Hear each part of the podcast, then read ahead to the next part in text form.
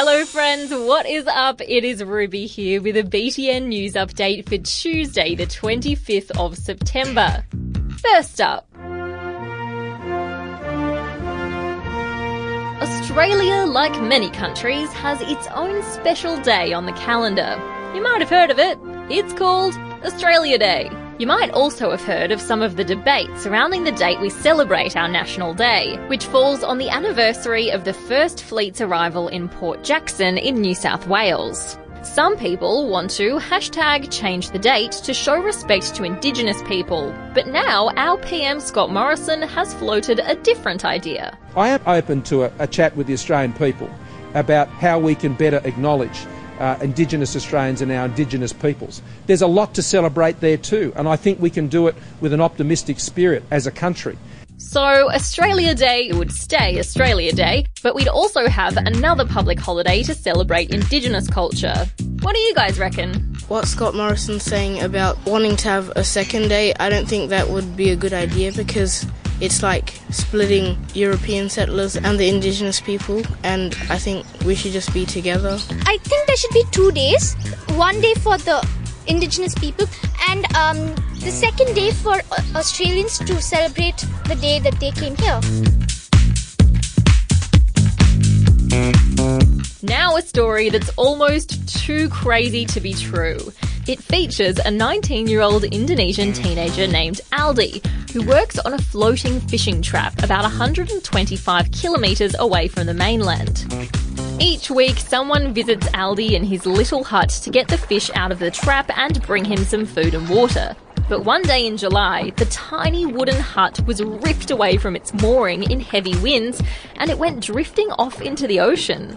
Aldi only had a few days worth of supplies, but he managed to survive alone at sea for 49 days by catching fish and making fires out of bits of his hut. He reckons about 10 ships passed him by before one finally stopped to pick him up. Now, Aldi's back at home, and reportedly doing fine. That's a story for the grandkids if I've ever heard one.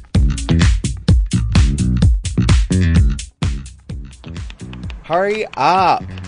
Mm, give me a break. I'm trying to get rid of a Q and I don't have a U. It's impossible. Well, forfeit then. No, wait. I've got it. Q A P I K. Qapik. Nah, that's not a word. Uh, yes, it is. It's the smallest unit of currency in Azerbaijan. This game saving word is one of 300 that's just been added to the new Scrabble Players Dictionary. It's pretty obscure, but it's definitely not the most controversial addition. From now on, you'll also be able to use the two letter words okay and ew, and the delicious vowel dump that is arancini. Another of my favourite new additions sheeple. There's also beatdown, zomboid, twerk, emoji, facepalm, and puggle. Anyway, where was I? Your turn. Is there anything with an X and four R's? Uh, maybe not. If meerkats aren't in your top five favourite animals, you clearly haven't met a meerkat. They are the most adorable creatures ever to grace the plains of Africa and the enclosures of our zoos here in Oz.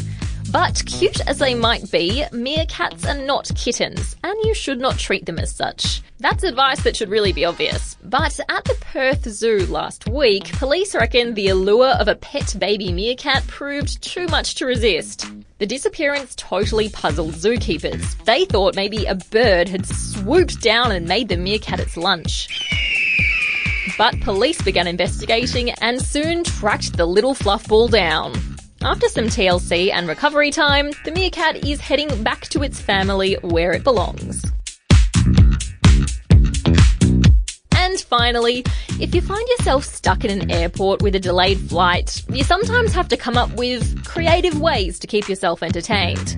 When the Camerata of Le Mans Orchestra found themselves in for a wait at an airport in Switzerland, they had their favourite toys on hand. Their instruments, of course. So they decided to put on an impromptu performance for their fellow stranded passengers.